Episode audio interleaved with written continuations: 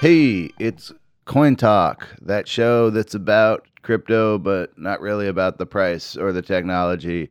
Who knows what it's about? It's about good hoaxes, actually. Uh, this week, we are talking about an affair that I've uh, subsequently dubbed Excerptoshi, where a piece of writing appeared online that purported to be an excerpt from a book that would be published in, I think, the near future uh, by Satoshi himself, the uh, pseudonymous creator of Bitcoin.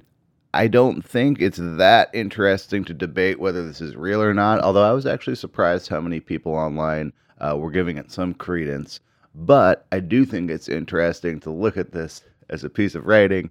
Uh, myself and my co host Jay Kang are both great fans of hoaxes, and I think it actually says a lot about who the real Satoshi may be. Not necessarily like, oh, is it Nick Szabo? is it Hal Finney, but what has this person been up to? It's been a lot of quiet years. Uh, so Jay and I had kind of a speculative discussion, um, both about the details from the Excerptoshi document and uh, our own thoughts about uh, what this shadowy figure must have been up to. We brought you in partnership with Medium. Hey, I know I have to tell you about Medium every week, but I want to give you a different idea than I normally do about Medium. If you are holding coins, or perhaps you're thinking about buying uh, some into some projects, what I recommend you do is make a Medium account. It's free. It takes two seconds, and you'll find that most of these projects have Medium accounts and use them as their communication. Go follow those projects. You'll have an amazing feed that really gives you updates as to what's happening with all of the projects you're interested in. Uh, you can also find great writing about crypto at me.dm slash crypto. That is Medium's crypto landing page. Okay, let's do this. This episode of Coin Talk was taped Tuesday, July 3rd at 3 p.m. Eastern Standard Time. The Bitcoin price index was $6,572. Jay, you done with that Chinese food? No, but I'm not gonna finish it. You're gonna you're gonna you're gonna eat that a second time? Well, look, th- there this this Chinese place near your the crypto cave Yeah. is generally very reliable for like B minus takeout Chinese food, which is actually the type of Chinese food I prefer. Now let me ask you a question. Uh, does anything get less than a B minus in all of New York City if that's a B minus? Uh, yeah, Really? definitely, yeah. So you've gone you've been to Chinese restaurants worse than the one across. the Okay, street let me house. just let me just clear this up here, Yeah. which is that there are three types of Chinese restaurants in New York City, right? Yep. There's good Chinese restaurants that are mostly in Flushing and in some parts of Chinatown. I would say. Authentic. Midtown has a few of them. Sure. Not necessarily authentic, but they're just kind of places where Chinese people go and they're good. Yeah. And then there's all the takeout places, many of which have like bulletproof glass. Yeah. All A- those range anywhere that has wings on the menu. yeah, exactly. I, I like consider you, one of those the places. most common order is fried wings and fried rice, right? Combo. yes. Those places I think are all about the same. And then there's a worse type of Chinese restaurant, which is trying to bridge the gap between those two. Oh, I see. I see. Yeah. You're drawing a distinction where you're like uh, intention intentionality is important. So, for example, there's one I think uh, like on 12th and 2nd Avenue in Manhattan that I went to that was horrific. And I was like, well, you're, you know, you're trying too hard. Just fucking go behind the bulletproof glass and serve the fucking wings, you know? This isn't working. Those are all worse than a B minus. I would say those are all about a D. Well, okay, this is a good segue because uh, the show that we're going to do today is involved in uh, fakers, fakery, and what happens when you try to create a uh, alternate clone of something. It's, it's quite a stretch of a segue, but I'm going to allow Hey, it. hey, segue, segue. If, if it if it's not a stretch, it's not a segue. Okay. But uh, before we get to that, actually, I wanted to ask you: Did you see that stuff that came out about Zcash and like the uh, executive compensation for Zook, Zooko, the I did. uh, I the leader well, I of saw the like, uh, Zcash I project? I saw the kerfuffle yeah, on Twitter. I'm always curious about how the the faces behind these projects interact with both the technology, the price, and the perception of it being a shit coin or a legit project. Well, so before we start, why, don't- why Yeah. don't you tell us who Zooko is? So Zooko is as I understand it, I believe he is the head. Uh, he is well, actually, I don't really know what's his official title. Do you know? I think he's the chief engineer and more or less the face of Zcash. He's the fig. He's certainly the figurehead of Zcash, and this gets into weird stuff where, like, I've referred to Riccardo Spagni as the founder of Monero. He's not the founder of Monero. He is. We don't have a great word for it. It would be CEO if this was the business world, but it's not exactly like a CEO because you're not brought on by a board and you can't be like deposed in that same kind of a manner. It's not exactly a job. Yeah, and Zcash I think was similar in that it was the compilation of several cryptographic projects that academics were mostly doing under different names, and they all got kind of composed together or lumped in together with to start Zcash, which I think is around the time when Zooko came into the project. So it wasn't like Zcash was named Zcash because his name starts with a Z. I don't think. I, I uh, as far as I know, the Z.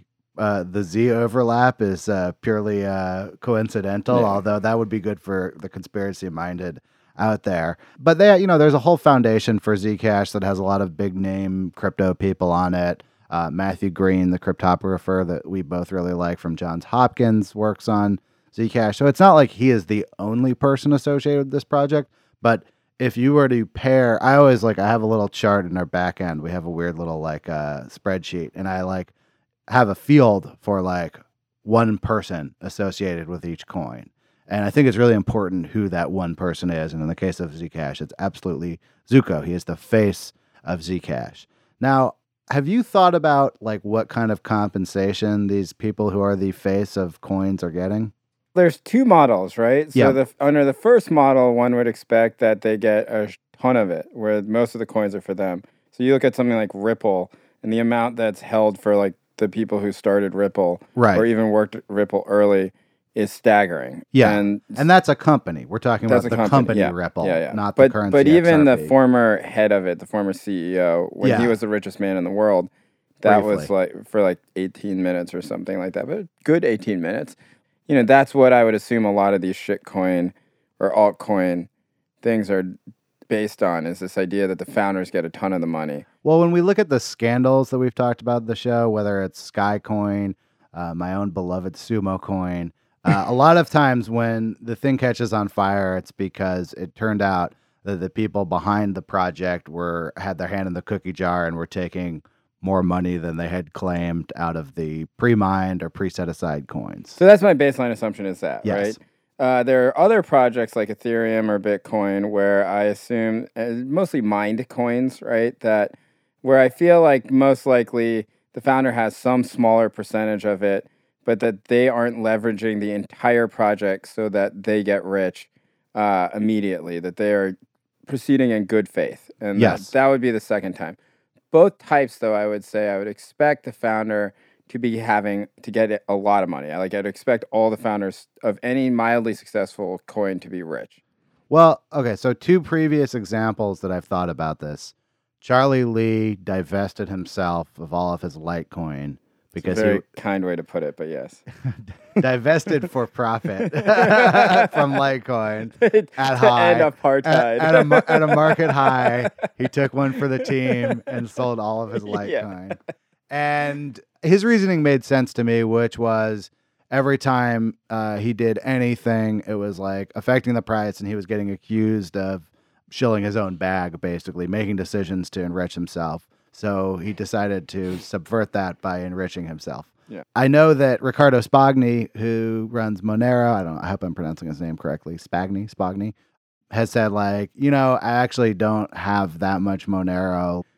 The amount of Monero I have is like overblown. Like I don't have any like particular and also another note is that Riccardo Spagni went to consensus with a million dollar wristwatch Yeah. on. So whether these guys sometimes it's kind of hard to tell because it's like I assume if you are uh, any of these guys that we've just talked about, you're probably also a Bitcoin whale. Like these are all people who are like involved in Bitcoin Yeah. very early on.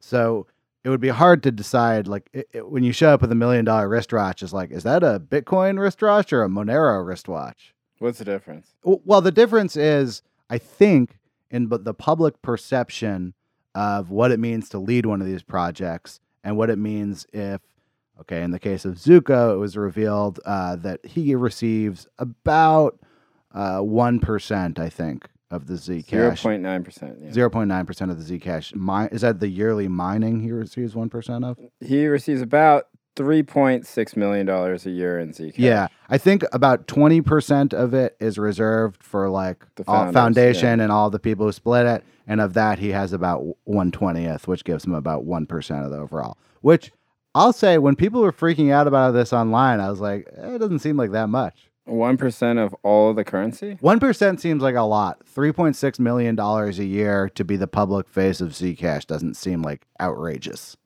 Well, I don't know. Okay, so what we're sort of dancing around here, right, is the idea of whether or not there is a acceptable level taste-wise almost Yeah. for a founder to be profiting in an early stage for a project that doesn't really exist and that is supposed to be- be about like decentralized revolution of the economy. Wait, well, Zcash exists. People use Zcash. People don't. mine Zcash. Yeah, but it like when That When- that- how many how many like shielded, secure, anonymous Zcash transactions okay, you think that I don't think have it's fully mature. But mm. if Edward Snowden is out saying your project is great, that is at least a marketing success. yeah. and I mean, it- they, they, I mean, it a lot of people said nice things about Theranos too. Well, it takes a public figure, I guess I'm saying, to go around to Sure. crypto conferences all year. And I don't expect that he was doing that shit for free. Now, does he deserve $3.6 million? I think that's an interesting debate to have. But within a factor of, let's say, like 1 to 100, you could have told me that he was making $300,000 a year, $3 million a year, $30 million a year, $300 million a year. I mean, some of these people who are doing ICOs are pulling in $3 million on more than $3 million on their first day at work. I agree with you that the entire range is there, and that in fact I would have put the the floor, Yeah. bottom most least possible at three point five million dollars. Oh, really? Yeah. So yeah. you know, you if you had found out he was doing it for three hundred thousand dollars a year, you would have been like, "What a moron!" I'd have been like, "Why are you doing this? What's the point?" well, it's also like if you're Zooko, like like I know he's got kids. We both got kids. It's like if you're actually only making like a couple hundred thousand dollars a year on Zcash, Zooko could go out and like do a like Zcash fork right now and be like, it's like Zooko coin and easily make many millions of dollars. People would buy that in a second. or he could go. People to, bought Zcash He- classic, Z classic. He could, he could walk up to Goldman Sachs and be like, "Hey, I only make three hundred thousand dollars a year. Can you use me on whatever crypto stuff that you're doing?" And they would they would like ten times his salary immediately. I mean, like three point five million dollars a year is a lot. Yeah. It is about uh, what you would make as like a maybe below average backup point guard in the NBA. Yeah. It's really not that much. He's not And- even making like Nick Young money. No, that's what- definitely that- not. That's kind of my bar. He's making like a little bit less than DeMarcus Cousins just signed for the Golden State Warriors. And like for crypto, when you have people who are starting projects that literally don't exist, you know, Yeah. where you can't send a transaction in the way that you can with Zcash, Yep. and those people are making nine figures. This seems kind of like small. I mean, if you were to name like the top 10 people in crypto who are the most important and the most reported on and the most well known, he would be in the top 10. Yeah, you oh, know? yeah. And it's not like some small shitcoin or something like that. If Riccardo Spagni is walking around with a million dollar watch, one would assume that he makes more than $3.5 million a year, or he's like horrible with money.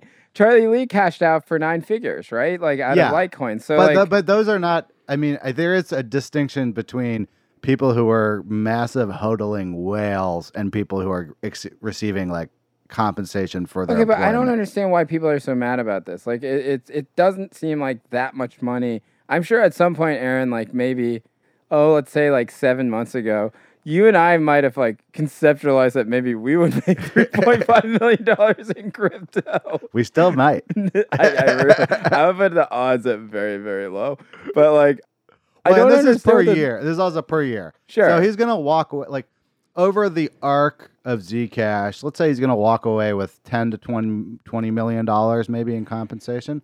I'm actually I agree with you. I think it, it is appropriate, and I think the incentives are properly aligned. Which is to say, he didn't set a salary of three point five million dollars for himself.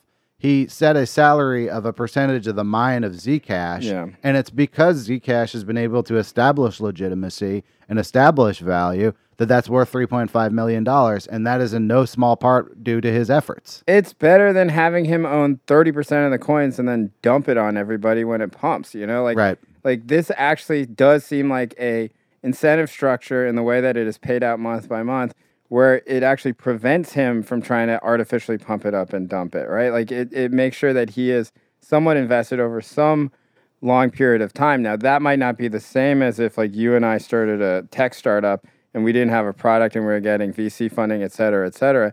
But like in reality, if you and I were doing that, we might be, and it was a project as successful with as much hype as Zcash, we'd probably be making $3.5 million a year, you know? So like, I don't find, like, of all the offensive things in crypto, I don't understand why this is like even scratching the surface of. I think that we are, we're moderates, Jay. Did you know that? We're like crypto moderates. Did somebody tell you that? no, I, well, I, I realized that after I interviewed Saifedean. Oh, ah, okay. I realized that like my viewpoints and all this stuff are like, whoa, moderation, please exhibit moderation. So and I think what makes people uncomfortable is that people are very ideologically enthralled with decentralization. And people want to believe that all these altcoin projects are decentralized just like Bitcoin is. But actually, to run a big project like this, if it's not Bitcoin, which kind of amazingly and elegantly does run without like a Zooko like figure, uh, you Arguably. yeah, arguably. I guess what I think makes people uncomfortable I mean, about there's this. still like, you know, there's still like Bitcoin Core and stuff like Yeah, that. yeah, yeah, yeah, yeah, yeah. But but I think what makes people uncomfortable here is that it makes you realize that maybe Zcash and Ripple aren't like such distant cousins. I would argue that that's true. That actually Zcash is maybe a little more like a startup and a little less like Bitcoin.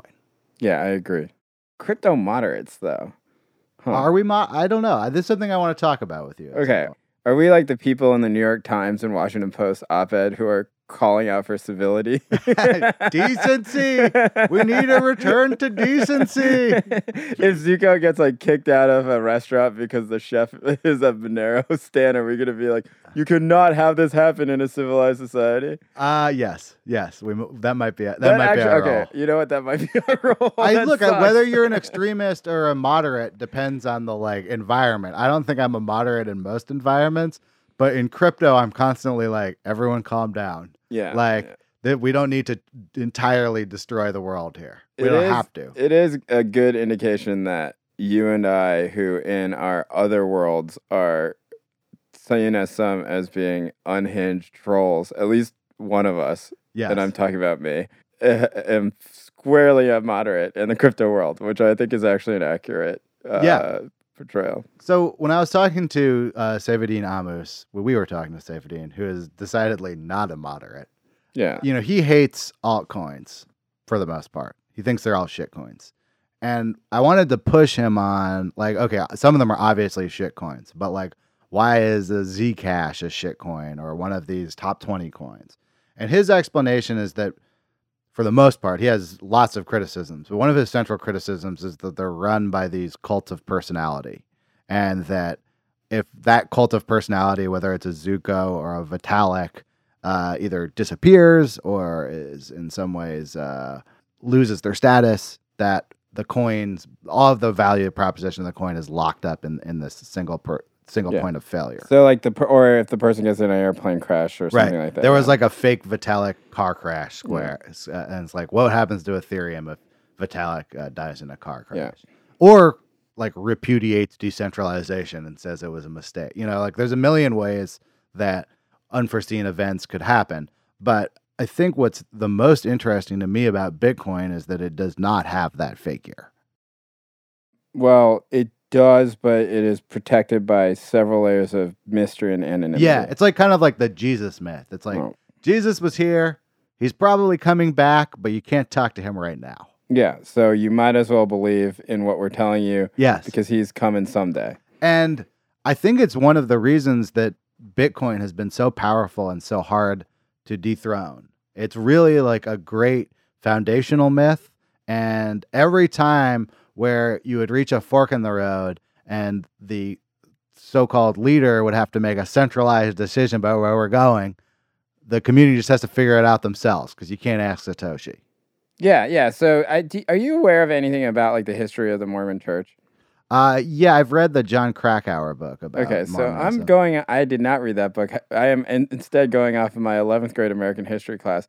But Joseph Smith uh, was like taking people west, right, to the promised land. Another you way to have- describe it was he is taking people west because they kept getting kicked out of towns because Yes. they were scammers, but they were moving in a westward direction. Okay, that's all I'm saying. Yes. right. Let's not be pedants here.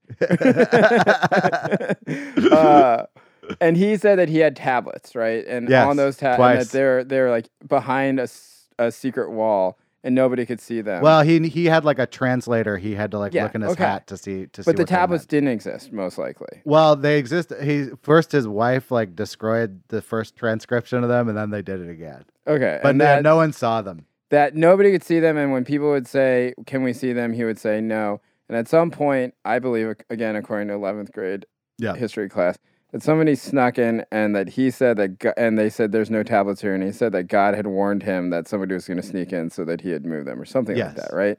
I would describe Joseph Smith's entire life as a sequence of events like this, where it's like, no, like I wasn't scamming. I was ball of smoke moves to a town one town over. Yeah, it's like waiting for Guffman, where where they feel like they think that they're in uh they're they think they're in California, but they haven't really reached it there. Basically, yes. Yeah.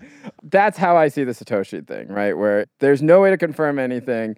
There's no way to know what's real. Yes. And so you can have blind faith in it as long as nobody knows what it is. And that if the truth comes out, no matter how spectacular, it will most likely be disappointing and that will most likely hurt the Bitcoin yeah, like economy. how would Christianity deal with Jesus actually coming back? Well, we'd all be dead or it's a how rapture. would how would Mormonism deal with like the actual like appearance of those tablets? Uh, I think in that one, you also everybody is dead. Yeah, I guess I'm saying It's all very like Heaven's Gate, where Yeah. like the end is everybody's dead. Yeah, uh, yeah, exactly. It's like the entire run of Mormonism or Christianity on Earth is up till the point of the person reappears. And I, in my opinion, nothing could be worse for Bitcoin than the reappearance of Satoshi. It'd be so bad. It'd be so. I would sell like I would be like I could not sell fast enough if a guy was on like CNBC. It's like we found Satoshi. I'd be like sell. You'd be. I. I feel like you would not be fast enough. I feel like there's trigger releases on that just for that. Like, the the the value of Bitcoin would probably fall what like 60 70 percent. I mean, it's totally unpredictable. I think there's some people who would would say it'll go up. now No, that I don't. can put but a those people, I think those people are wrong. I- I can think of several factors that Unless inform my feeling that it would go down. When I think about like the BCH fork and and the whole period of Bitcoin forks, that whole time, if Satoshi was like a real person that we could talk to, people would have been saying, "So should we like two x or not two x? It was your idea." Yeah. Like every petty squabble within the community would ultimately fall to Satoshi. Every time there was a scare about like people buying drugs with, you know, there would be a movements to throw Satoshi in jail, uh, to confiscate his pre-mined funds. He would have to deal with the tax situation of we know that you pre-mined a million coins. Your tax bill is more than the GDP of the, like. I mean, these are like really big issues that would come up if Satoshi reappeared. No, Yeah, yeah. Uh, also, I think that most people would probably be really not thrilled with figuring out who he was. I mean, like the whole mystery part of it goes away, right? Like the the once the the elegance of Bitcoin, everything that we think was made by a super genius, you know, goes away the second that you see some dude on TV and he's talking to like some TV anchor or something Yeah. like that and like you're like, "Oh, this person might not be that smart." Now, it might be unfair or something like that, but you know, people will lose their face almost immediately. Right now, like he is seen as this mythic genius figure. Like, there's no way that you can wi- hold that up the second that you go public. yeah, I think that the immediately there's so many ways to interpret Satoshi that in his absence we can maintain all of those interpretations. So you and I can be like Bitcoin moderates. People can be like uh, Mad Max, Scorched Earth, Bitcoin Gold Standard fans, and I don't know if we can all coexist peacefully, but at least each person can think that they have the right ideas. And yeah, it's a little bit like if Jesus came back, we'd be like, so which one was right, Protestantism or the Jed? Like, Yeah, yeah. tell us, tell us which one of the sects had it right here. Calvinism. and probably within like a day, like people would like re-murder Jesus. I think Satoshi would be destroyed by reappearing, and one of the reasons I think that Satoshi's really smart is because he hasn't reappeared. Okay, so it's Aaron, the absolute I, right decision. You, I'm gonna hold you to what you said before. So, what is the scenario where Bitcoin goes up if Satoshi is revealed? Ah, that's a good question. I mean, like, what if it's Elon Musk? I feel yeah, that's what I'm saying. I think if it was Elon Musk, Bitcoin goes up. People are like, "Whoa, No, Elon Musk, like buy Bitcoin." Maybe a year ago. I actually can see Wall Street. Like I remember when I interviewed our interview with a surprisingly reasonable Ripple fan. He's a banker, right? He's like a finance guy, and he's like, I was always uncomfortable with the fact that like Satoshi was like anonymous, like people don't really know who behind this project. I think that actually Wall Street could potentially react positively towards the reappearance of Satoshi if Satoshi. You don't think so? I don't. I don't believe that you even think that.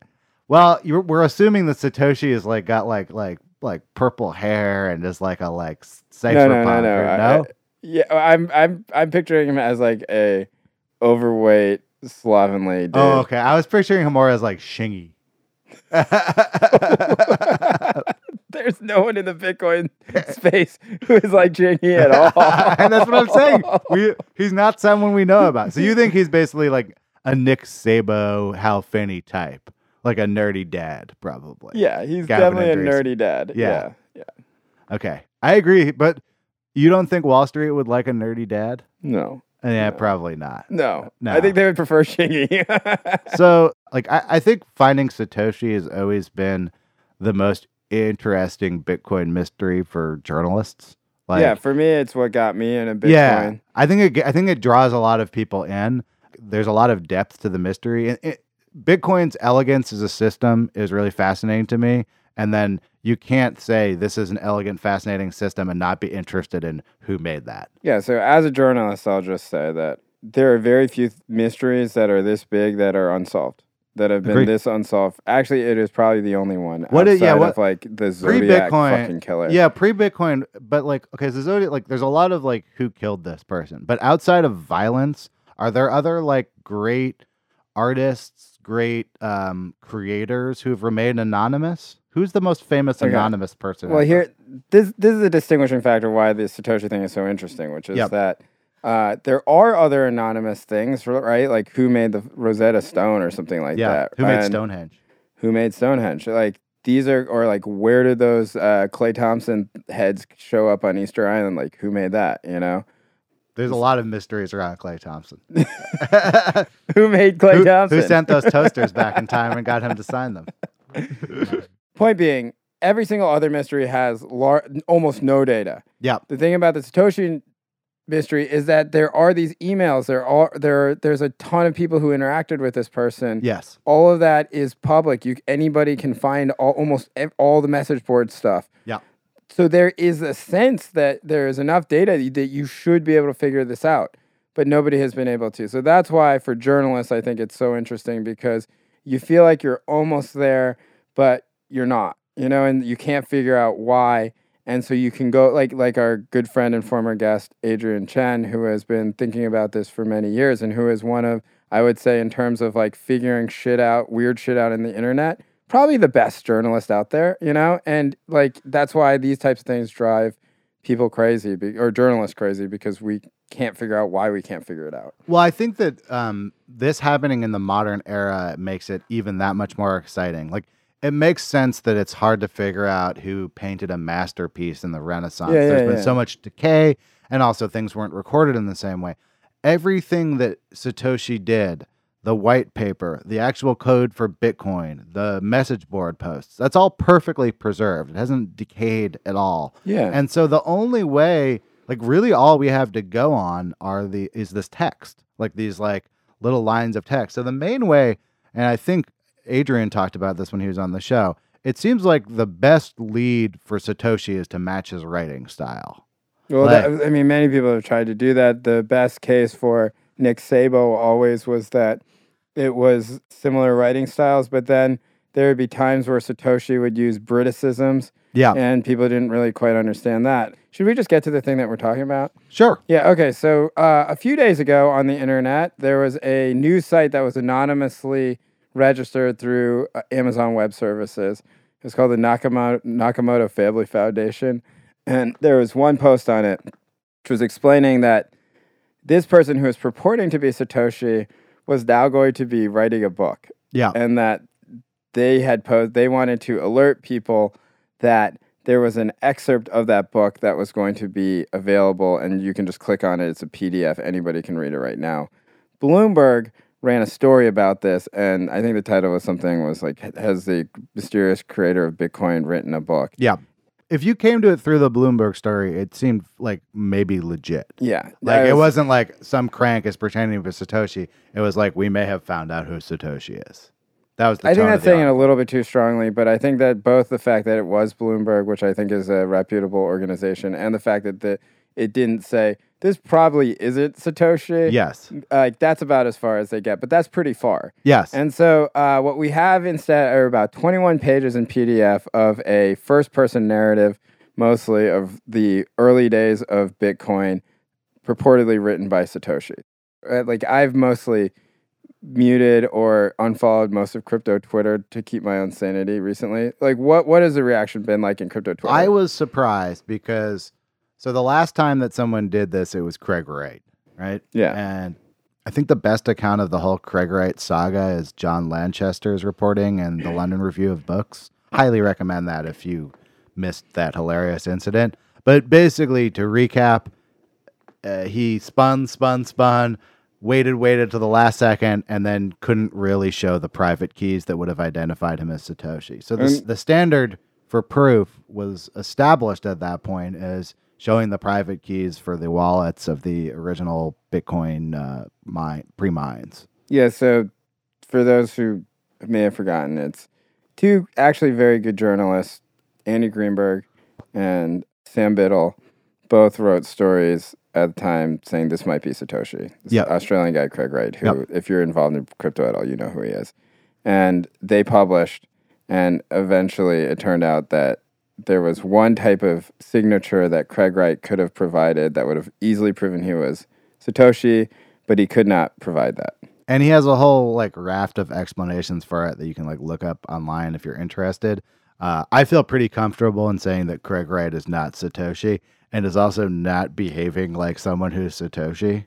And Uh, what's his behavior like? Uh, he's like uh, brash, show offy, assholeish. He is not acting like a person who like pulled himself off grid and hid. Yeah, for a long al- time. another person who has blocked me on Twitter, by the way. How do these people? Are you on some sort of like a universal block list? How do these people even find? Like, how does Craig Wright know enough about you to block? I'm sort of like flattered for the show. Yeah, that Craig too. Wright blocked you, but it also is probably like based on something completely different. I don't really remember why. I, I'm blocked by a lot of people, and for most of them, I don't remember why. Like, so, I like Tim Kawakami. Do you know who that is? He's a Bay Area Yeah. sports reporter. He blocked me like on the second day that I was on Twitter in like 2009 or something like that. And he's well, you have a lot of unblocked me. like. I'm sure people had grudges against you from before the Twitter era. They Uh, just brought on, brought into the electronics. I wasn't even in media before the Twitter era, though. I mean, like I don't know what you were like before Twitter, but like I could see people like just being like, "Okay, who would I want to block? First block ever." Okay, Jake Hatt. um, but Craig Wright, what like if you had to put a percentage on the chances that Craig Wright is Satoshi, what would you put it at? I would say, um, since we're in the World Cup here, I would have given Craig Wright like Saudi Arabia chances to win the whole thing. To win the whole thing, and like Nick Szabo is like he's not he's not Brazil, but he's like Belgium. Colombia, Belgium. Oh, yeah. Yeah, like, yeah, I think like I think about he's like a like a 10, 10 1, 15 to 1 So uh, about, chance. Yeah, about Belgium. Let's talk about this actual text. Yeah. The 21 pages. You I was surprised how many how much people I was sorry, I didn't finish that thought, Yeah. which was just that there are people in the Twitter world who are vets who are actually giving this some credence. Uh, This is just a general impression from like glancing across. A lot of people are making fun of it, as you would expect. A lot of people are like, "This is ridiculous." It's not hard to pick apart, and I'm sure we are about to pick it apart. It's kind of a fascinating document, even as fiction.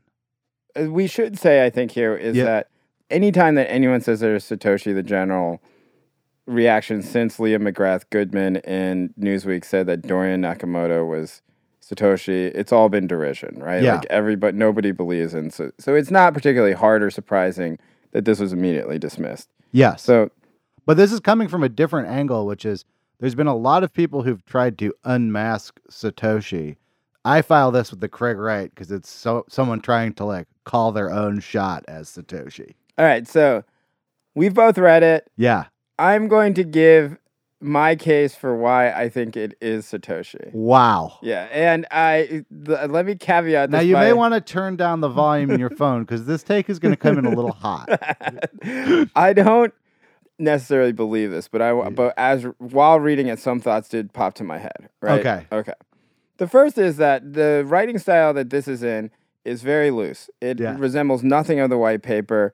It is essentially like a diary, a series of diary entries written by, I would say, like a somewhat stoned, maybe like a college student. It reminds me a little bit more of like when someone's dad sends a really long email and it's like the formatting's a little all over the the place. formatting is weird. It's yeah. kind of like, oh, and another thing. Oh, and I also your mom said blah blah blah. Oh, Yeah. and also it's like it does it does not appear to have been edited.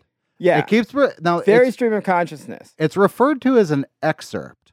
Now, uh, both of us have uh, uh, crossed paths with the publishing industry. I used to work in publishing. This is not actually an excerpt. That is not correctly identifying what this is. An excerpt is when you take an entire book and publish a chapter of it or some subset of it. This is more of like a scattered pitch for It's the like book, sampling. closer to an outline. So it's not a contiguous excerpt, but Yes. it's like different parts of the It's book. not Right. linear at all. I find it hard to believe that if this is somebody who is trying to mimic the style of writing of Satoshi Nakamoto in both the many emails he sent, in the white paper itself, in all the correspondences on forums, that they would write it in this style because any normal person who is trying to mimic a style will look at the source text and be like, hey, I should make it kind of look like that, right? Yep. Whatever things that are used in that real source text, I'm going to put in this because people will match A to A and they'll say, hey, this is a real thing. This has so little resemblance to anything that Satoshi has ever written. And in fact, it is so bizarrely stream of consciousness that I find it almost impossible to believe that anybody, the person who wrote this, was actually uh, referring to the source material at all. And so that leads me to two conclusions. The first is that this is a one of the many, many people who I would chair, who you know are a little bit off, who have emailed every journalist who has ever been involved in in trying to find Satoshi and to say they're Satoshi. I used to get these calls as well because I wrote about Satoshi a little bit. Adrian gets one a month, I think. And that this person has basically just reg- registered a website and then taken some of the facts and written all this out. Or I would say that it's actually Satoshi because the only person who would not really care if he sounded like the old Satoshi is the person who says, actually, I don't need to worry about that because I actually am Satoshi.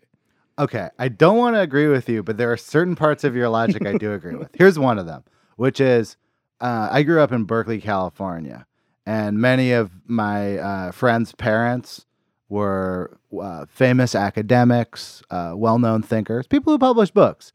And there's something that happens to people when they get on email or they're supposed to be like writing a long document that they don't really understand the like the accepted formatting of where pe- when people get loose, they can get really loose. like I know people whose parents are like have like been like Nobel Prize contenders, and I've seen emails from them that would you would be like, that is not this, that's not the same guy. that person is illiterate. and this has a little bit of that flow. Like you know when people will be like, "Oh, that's a great idea. You should write a book about that," and you're like, "Come on, that's not a good idea for a book." This is written like someone who doesn't know how to write down the idea for a book. It's just a bunch of like reminiscences and like grievances like scattered. It's like keeps trying to sort of react to. It's like I know you're thinking that Satoshi's a real name, but it's not. It's like no one thinks it's a real name. yeah. It has a weird tone that I would almost describe as like you know in a movie trailer when it's like That's me. I bet you're wondering, how did I get into this jam? Well, it's record scratch. yeah. Yeah. It's Ferris like it's like, oops, I created Bitcoin, the book. Yeah, well, that's my that's my general argument for it, which is essentially like if this was written like the white paper, I would say that it's most likely fake because who really writes that way? It's so like nobody writes in that dense sort of way when they're like, "Oh yeah," and then I met Hal Finney and F- Hal emailed me and we had a you know He's a great guy. yeah, I really like him. Hal. It's like Yeah. Uh, clearly no one's edited this. but it seems like everything is kind of it, it feels like somebody just wrote this down loosely and that look the some of the details are very specific but the thing is you know and uh, ultimately i think what will send this all crashing down to earth is that all the details that are in there that seem like they might be revelatory are things that can be easily cross-referenced and taken back.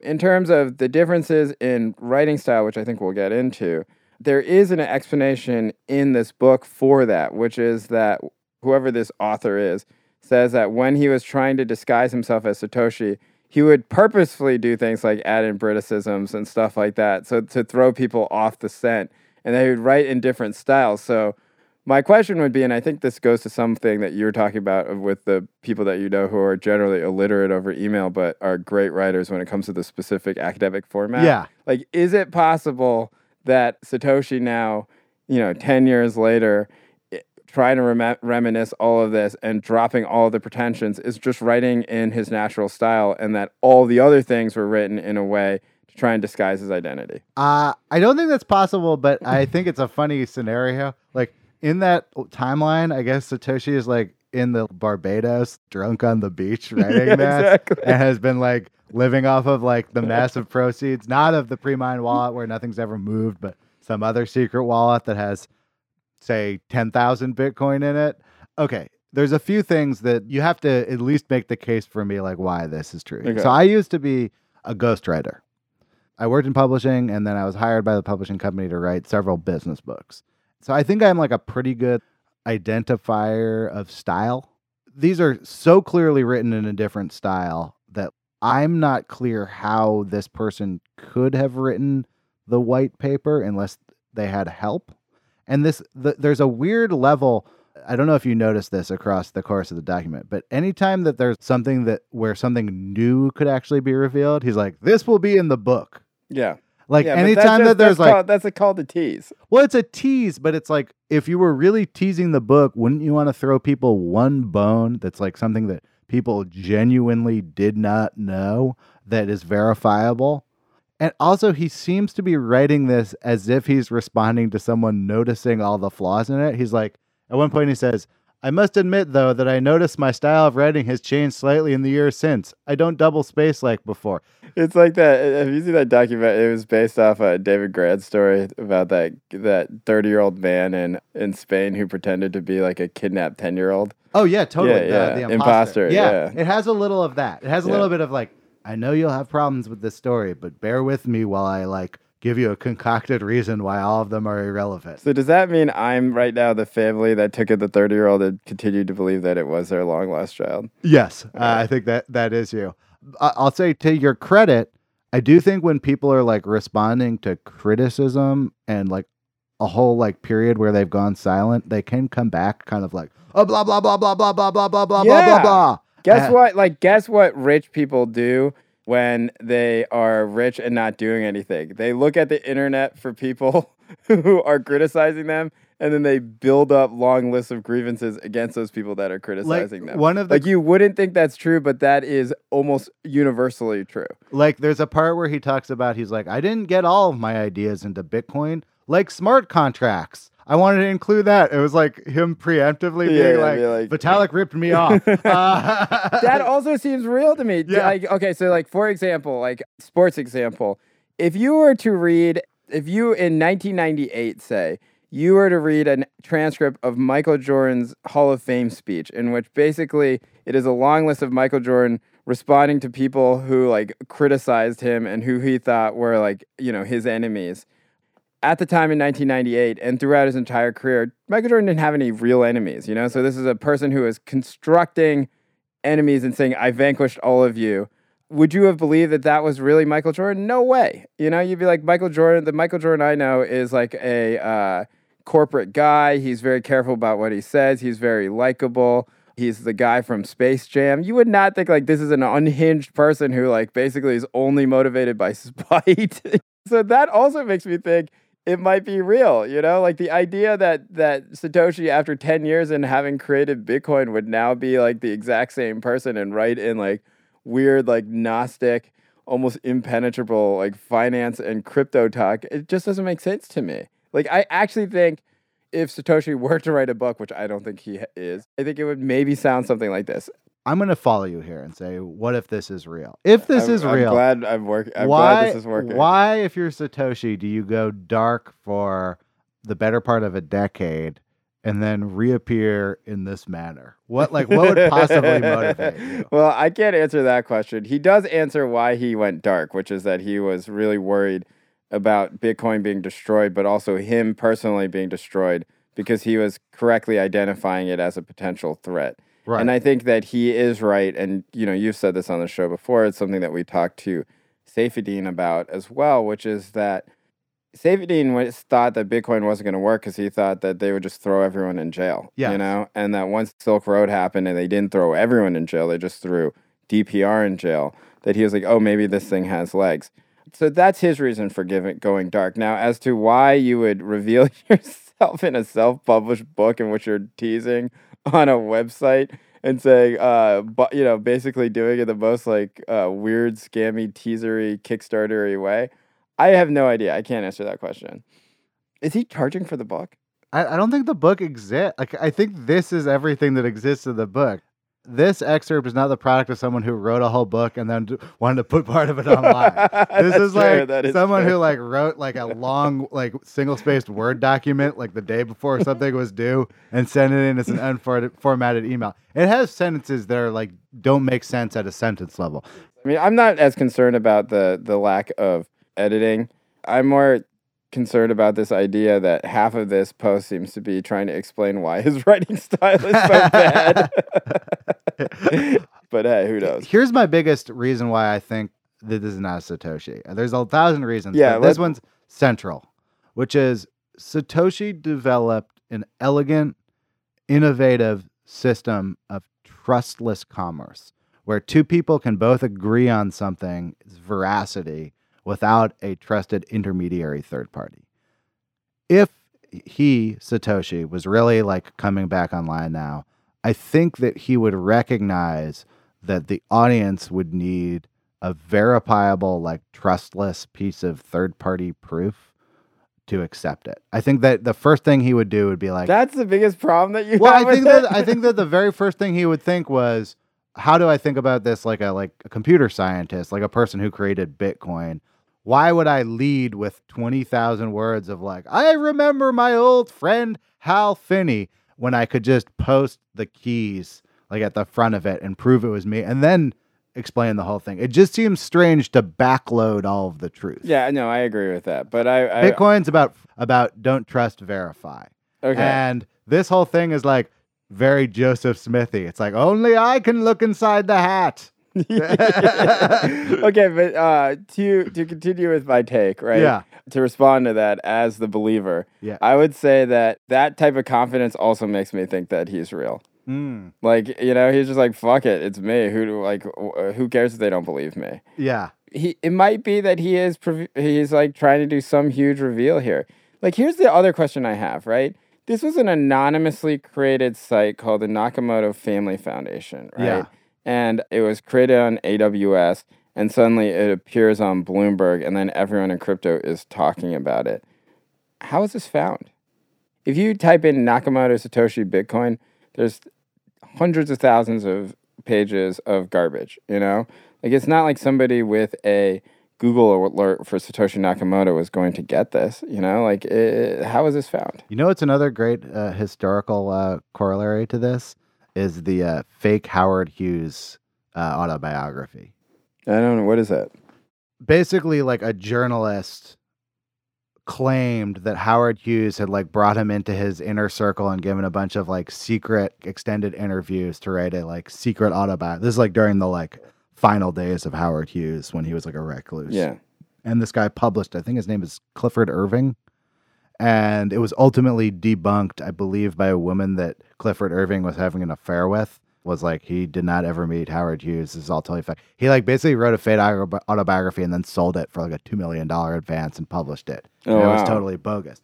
But much like this, it's probably more entertaining than an actual autobiography of Howard Hughes would have been. You know, like uh, the actual autobiography actually would probably would have been like this. It would have just been a bunch of fucking grudge settling. Yeah. But you know, it was like this vibrant, like wild autobiography that Clifford Irving had largely strung together through publicly available information. So he did a similar act, which is he took things that we all knew, people already knew to be true, and strung them together as if they were secrets. Well, okay. Uh, here's another similar corollary in the literary world, which is that nobody really knows if J.D. Salinger actually had books that he was writing for the 40 years that he was in seclusion. Yep. Some people think he didn't do anything, and some people say that they saw vaults of books, right? And J.D. Salinger has been dead five years now or six years, and nobody still knows. Mm-hmm. And there, if some of these things leaked out, and you said that this was the text of J.D. Salinger, there's actually no way to corroborate whether it's real or not because the last thing that J.D. Salinger published was this thing called Hapworth 1924, which is an almost incomprehensibly bad story that r- does not resemble anything else that came before. And it was because J.D. Salinger had gotten so into like Mahayana Buddhism that the only thing he wanted to write about was Buddhism. And so like the story doesn't matter. There are no more characters. No character has any sort of motivation except thinking about the Buddha. So there's no way I think reliably to say that this thing does not look like the thing that happened 10 years ago and therefore it must not be real. Yes, I agree with that. Okay. So I- that that throws out a lot of the debunking that's been going on right now because people have already started on the internet. I I did look into this a little bit. They're trying to do like match up things with like algorithms and things like that to say like this writing style is not like the writing style that happened before. And I think Craig Wright has tried to dispute the chronology of when he met the different early players. Yeah, yeah, like yeah, Mike yeah. He said all the dates are Gavin wrong. yeah. Andresen. Like he was like, no, Gavin was before Mike Hearn, which like I, I can't comment on, but that would be one way you could criticize it. And Mike Hearn is featured a lot in this, right? And Mike Hearn, who was one of the early people who worked on Bitcoin, Mike Hearn could just come out and say whether or not this is real or not. But as far as I know, Mike Hearn hasn't hasn't uh, commented on this at all. Is Well- Mike Hearn alive?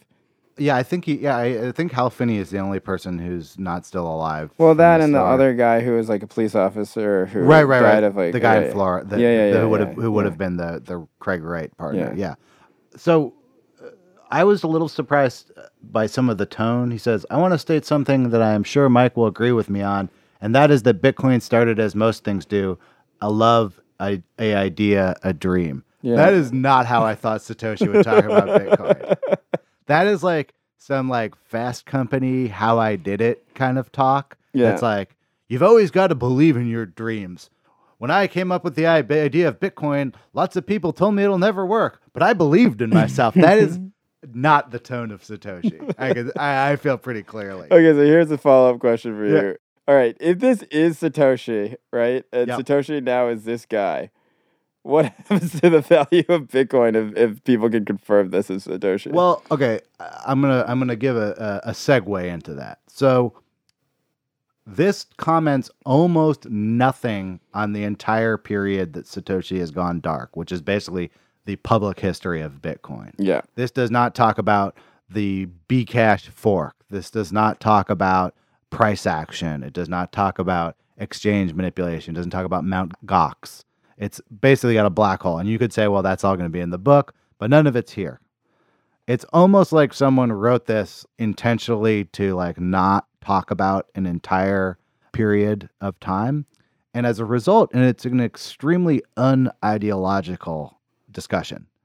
I would expect that like a real Satoshi would be a little bit more like a Saifedean Ammous, like someone who is deeply, deeply, passionately interested in economics and what Bitcoin has done for libertarian causes and for the cypherpunk causes. And really, that's not very much in here. This, this is like a person who's just kind of like, it was such a cool project and it's grown so much without, you know, it's, it's a, it's a very cheery take on the history of Bitcoin. I kind of believe that that's also maybe how the real Satoshi would sound. So if you ask me what would a, the appearance of Satoshi due to the to Bitcoin, and this is actually Satoshi, which is just like a guy who can like write like a Inc. magazine, like entre- like how I made it as an entrepreneur and open source software piece. I think I, I think that could be good for Bitcoin. No, it definitely is not good for Bitcoin. like, Satoshi seems to be. like this is kind of the like Richard Branson take on Satoshi a little bit. I don't know. Look, I, we should say that neither of us believe this is actually Satoshi. However, I I think I'm much closer to believing him that this is him than you are. I think if Satoshi wants Bitcoin to survive, he'll never reappear. And everything I know about Satoshi has led me to believe Satoshi is a pretty smart, canny person who's pretty careful. And this does not seem like the a- actions of a canny, careful person. There are details, right, in this that do seem like, you know, Craig Wright says that these details are wrong, you Yeah. know, but well, Craig Wright, like Craig Wright also is a liar, you know, and Yeah. so like there are ways that you can follow the trail of all of this. And I do think that some people are probably doing it right now. I actually read a couple of them, but people tend tend to default towards the same things like we were talking about, like trying to match the writing style, et cetera, et cetera, to debunk this. I actually think that's a bad way to do it. I don't think we'll actually know the question of whether or not this is real or not. And right now, I would say I'm about 2% I think this is real until the next excerpt comes out. That's an, that's interesting. I generally think that a lot of the forensic techniques people use in these, like trying to match people's writing, is pretty flawed. Like, Oh, yeah. I would liken it to like the blood splatter analysis in the staircase, where Yeah. it's like, yeah, there's like certain things you can read into it, but the idea that it's like one to one, like DNA testing, Yeah. uh, it's not like that's not how these things work. Particularly once you inject like layers of editing over the top, or if someone's like imitating an academic writing style. There's just a lot of factors. I even think with the chronology, if I were to find out factually that he met Gavin Andresen before he met Mike Hearn, that would not dissuade me from believing this was Satoshi. This was all like a decade ago. Do you remember like exactly like what sequence of like your work history happened 10 years ago? I remember almost nothing 10 years ago. We're talking about uh, 2008. Jay, what were you doing in 2008? Straight off, right off the top of your head, what were you doing? Um, I was surfing every day in San Francisco, and I was teaching a half schedule at a private school, high school English. I think. That's right. I was like, I think I was ghostwriting then, but that could have also been 2009 or have no 2007. This may be like, particularly if Satoshi has been like drinking that sweet Barbados rum the whole time. like he may have very little recollection of it. 'cause He's like, I don't know. I, I started my computer mining. Like, uh, like uh, who knows? I can't know? even remember when we decided to do this podcast, and it was like a year ago. Is it also possible that Satoshi is not a crypto nerd and hasn't been following along closely? That's like, like if you just got super rich and you were like, my whole idea was to make the software and the white paper. Like I, you know, I'm not into like day trading or anything like that. You could actually imagine a scenario in which Satoshi like is like, I don't really pay attention to Bitcoin anymore. The same way like former pro athlete, some like guys who are like, I used to be in the NBA and they're like, I don't really watch basketball anymore. Another thing is, if this is Satoshi, Satoshi has not been able to tell people that he's Satoshi, right? So probably Satoshi is living, let's say he's most likely living with a spouse. And what are the chances that your spouse is also into crypto nerd shit? Very low. Hopefully, very if low. I was Satoshi, my wife would still be like, shut up about the Bitcoin. yeah, it's like, it'd be like our wives. yeah, exactly. Like, there's no reason to believe. Like, okay, who was Satoshi? He was 14 when he got into cypherpunk stuff. Okay, so that means he graduated. Let's say he graduated from high school around 1998, if that's true. He's my age. He's your age. So in 2008, he was like 30 ish. He was a 30 ish working in academic programming, computer science, cryptography kind of stuff, maybe. Yeah. Okay, who's that person married to? Probably not another cryptographer Hopefully not. probably like someone in a university town, someone who worked for the university or whatever. And all of his contact about the Bitcoin project is online as this alter ego. At most, maybe a small handful of people he knows do this. those people are probably not into Bitcoin. He may not have had a bunch of in-depth conversations with people who are really into Bitcoin. He Yeah, probably well- doesn't go to Bitcoin conferences. One would hope he doesn't go Yeah. to Bitcoin conferences. I mean, like, I I actually, and this I think is true, right? Like, Yep. I think if Satoshi saw what you know, like the, for example, like this Jaxx Liberty party on the yacht that was giving away the Aston Martin, Yeah. he'd be fucking horrified. Yes. you know, like He'd be like, I'm burning all of my private keys. I fucking like is like I want nothing to do with this. I'm so sorry for what I have wrought. Yeah. He'd probably like Oppenheimer talking about the atomic bomb. He'd be like, after I saw the Jaxx Liberty cruise party, I decided to destroy Bitcoin. Or it's like it's like McNamara talking about Vietnam. Yeah. yeah, I mean, I don't. So look, we've That- given a very compelling case together as to why this is Satoshi based. I think you entirely on convinced what me. you and I would do if we were really, really rich. I think the the most if I were looking for Satoshi right now, and we gotta we gotta get Adrian back on the show and do another detective episode and see if he's got any updates for us. Because if anyone's gonna figure it out, it's gonna be Adrian. Thinking less about who was Satoshi when he made Bitcoin and thinking more about what has Satoshi been doing during the run of Bitcoin, I think is an interesting way to go about it. If Satoshi is as smart as I think Satoshi is, Satoshi knows that reappearing would be terrible for Bitcoin, probably destroy his own life, and could even land him in jail, depending on how this Yeah. all goes. So, someone who these are people who are obsessed with OPSEC, right? The best OPSEC is don't tell anyone, don't reappear. That makes me think it's not Nick Szabo. That makes me think it's not even Hal Finney or or someone who is intimately evolved because I feel like if those people were Satoshi and they were smart, they would not have anything more to do publicly to do with uh, like crypto because that would obviously incriminate them to do so.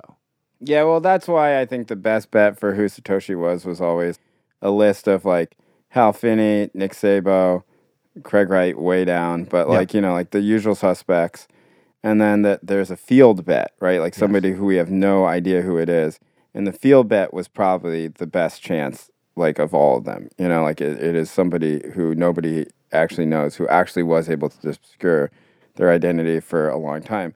That was actually the only reason I thought when I first started thinking about the Dorian Nakamoto story, um, the Dorian Nakamoto thing kind of made sense to me. Where I was like, oh well, maybe it is just somebody who was completely random, you know. And I still think that But the that best, one that wasn't someone who was random because it was someone who had the same name as the person. yeah, that's true. that, is, that small detail. That's what's wrong about all these theories. It's always someone that there's something deeply wrong with.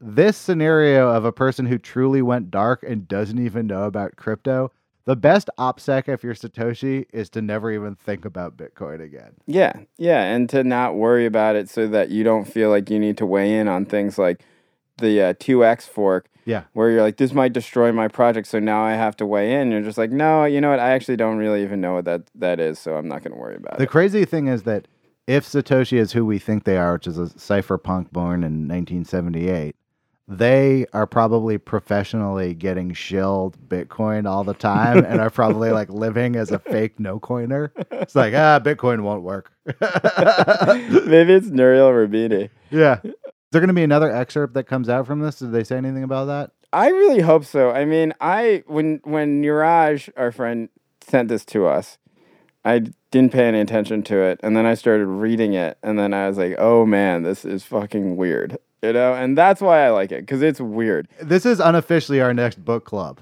book. Yeah. I think if it was cl- if it was more credible in the way that it was written, Yeah. that I would believe it zero percent. Yes. I'll say that one thing we've learned over and over again from scammers in crypto and otherwise is that the best scam is not always the scam that tries the hardest. Yeah. The Nigerian scam isn't trying to reinvent the wheel with its copy. It's the same broken English. I am a prince. I need to get the money out like my family's gold bars story. And there's something powerful about doing it things that way. There's something powerful about this. Oh yeah, yeah. I mean, I think that look, I don't think people are really shitting on Bloomberg for running with it.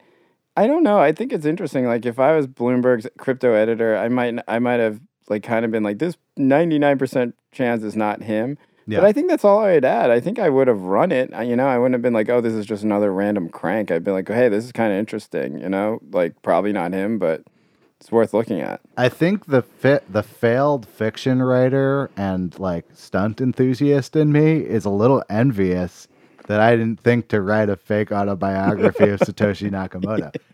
To imagine that like Satoshi Nakamoto is like toiling away at like NC State or something. It's Oh, a really yeah. fascinating person to imagine. Yeah, yeah. You know, like maybe our Bitcoin movie, we should go more art housey, and that we should like do it. like an adaptation type movie where we have like.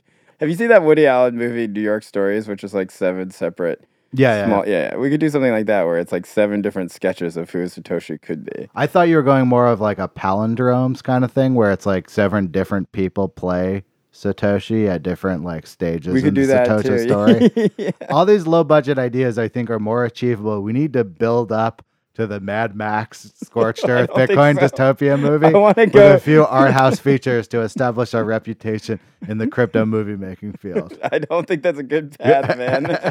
I think all, we'll make a small art house Bitcoin Satoshi movie that will bomb terribly, and then we'll be done. Um, cool. All right. Well, um, should we do another mailbag soon? We've been getting some mailbag. yeah, let's do a mailbag. Okay, send us mailbag stuff. It's a hi at cointalk.show. This episode of Coin Talk was taped Tuesday, July 3rd at 3 p.m. Eastern Standard Time. The Bitcoin price index was $6,572. Hey, thanks for listening to Coin Talk. I'm Aaron Lammer. I was joined by Jay Kang. Thanks to our editor, James Nicholson. Thanks to our friends and partners over at Medium. They have every episode of Coin Talk, including transcripts. That is Jay wrestling Chinese food in the background. We will be back uh, next week. Send us your mailbag questions. Uh, we're going to do a mailbag show very shortly. That's hi at cointalk.show. You can also send us an email there if you'd like to sponsor the show. All right, thanks for listening.